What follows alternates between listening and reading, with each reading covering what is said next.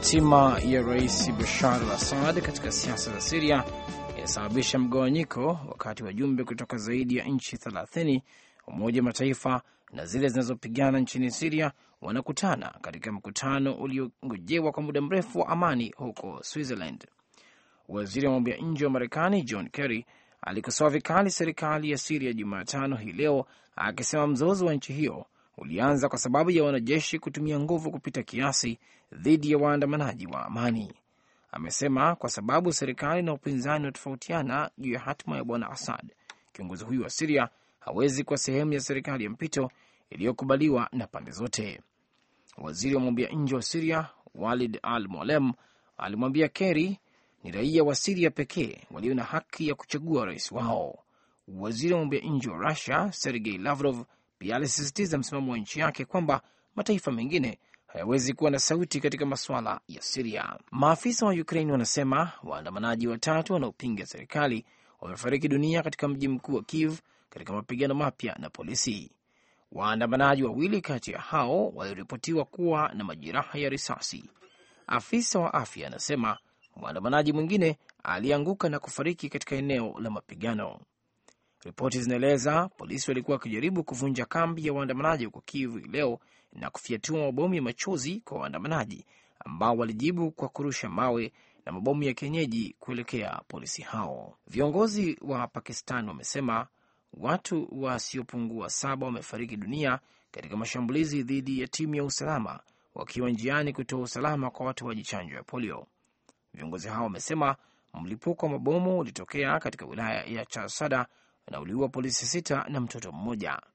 Katika tukio tofauti, maafisa wa serikali huko Baluchistan wameiambia Sauti Amerika kuwa askari sita wa kikosi cha mpakani wameuawa wakiwa wanamsindikiza mwendesha baiskeli wa Kihispania kuelekea Kweta huko Iran hii leo, wakati msafara wao uliposhambuliwa na watu wenye bunduki wasiojulikana. Mwendesha baiskeli huyo alinusurika, lakini alipata majeraha katika mashambulizi hayo pamoja na takriban ma ya maafisa usalama sita. Naendelea kusikiliza idhaa ya Kiswahili ya Sauti ya Amerika, VOA, ikitangaza kutoka Washington DC. Mwanasheria maarufu wa haki za binadamu ambaye alifanya kampeni dhidi ya rushwa alifikishwa mahakamani hii leo Jumatano, ikiwa ni mwanzo wa kesi yake katika kile wakosoaji walichosema ni juhudi ya Beijing kuzima upinzani.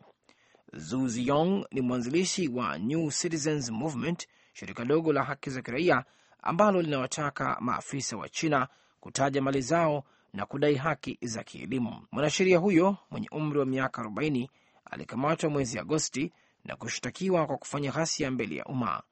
Alihusika kwa kiasi kikubwa katika kuandaa mikutano midogo midogo ya wanaharakati na kuikosoa serikali kwenye mtandao. Kiongozi maarufu anayeunga mkono serikali ya Thailand amepigwa risasi na kujeruhiwa kaskazini mwa Thailand wakati Bangkok inaingia katika hali ya dharura kukabiliana na ghasia za kisiasa. Jeshi la polisi limesema kiongozi wa vuguvugu linalojulikana kama Red Shirt Kwanchai Praipana alipigwa risasi mara mbili katika shambulio lililofanywa na watu wasiojulikana waliokuwa wanapita ndani ya gari hii leo huko nyumbani kwake katika jimbo la kaskazini mashariki Udon Thani. Tukio hilo limefuatia mashambulizi kadhaa dhidi ya waandamanaji wanaopinga serikali ambao leo walianza siku yao ya tisa ya maandamano mfululizo katika mji mkuu Thailand. Shirika la haki za binadamu Human Rights Watch limekosoa kile ilichokiita ukatili wa Australia na hatua mbaya kuwazuia wanaomba hifadhi ya kisiasa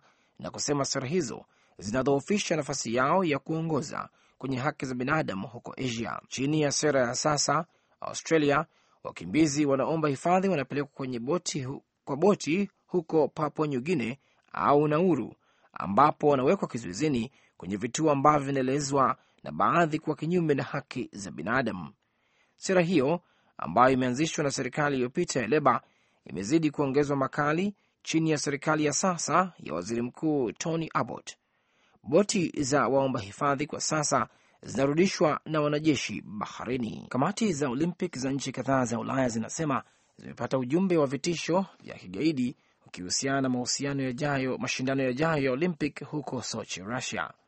Kamati za Olympic za Hungary, Ujerumani, Italia na Slovenia zimesema zimepokea ujumbe wa vitisho kwa wanamichezo wao katika mashindano yanayokuja ya majira ya baridi. Ujumbe huo, baadhi ukiripotiwa kuandikwa kwa mkono na mwingine kwa barua pepe, ulikuwa kwa lugha za, za Kiingereza na Kirussia.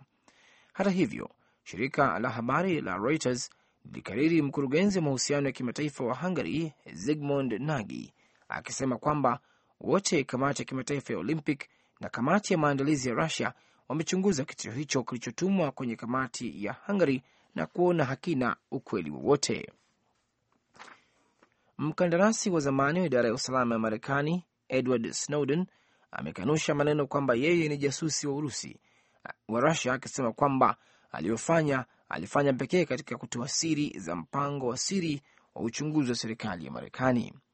Snowden aliliambia gazeti la New Yorker katika mahojiano yaliyofanywa kwa njia ya siri kutoka Moscow kwamba haya madai ya jasusi wa Rusia ni ujinga.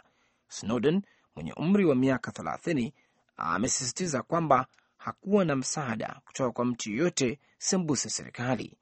Katika siku za karibuni, baadhi ya wabunge wa Marekani wamependekeza bila kutoa ushahidi wa moja kwa moja kwamba Snowden alikuwa na msaada wa serikali ya nje.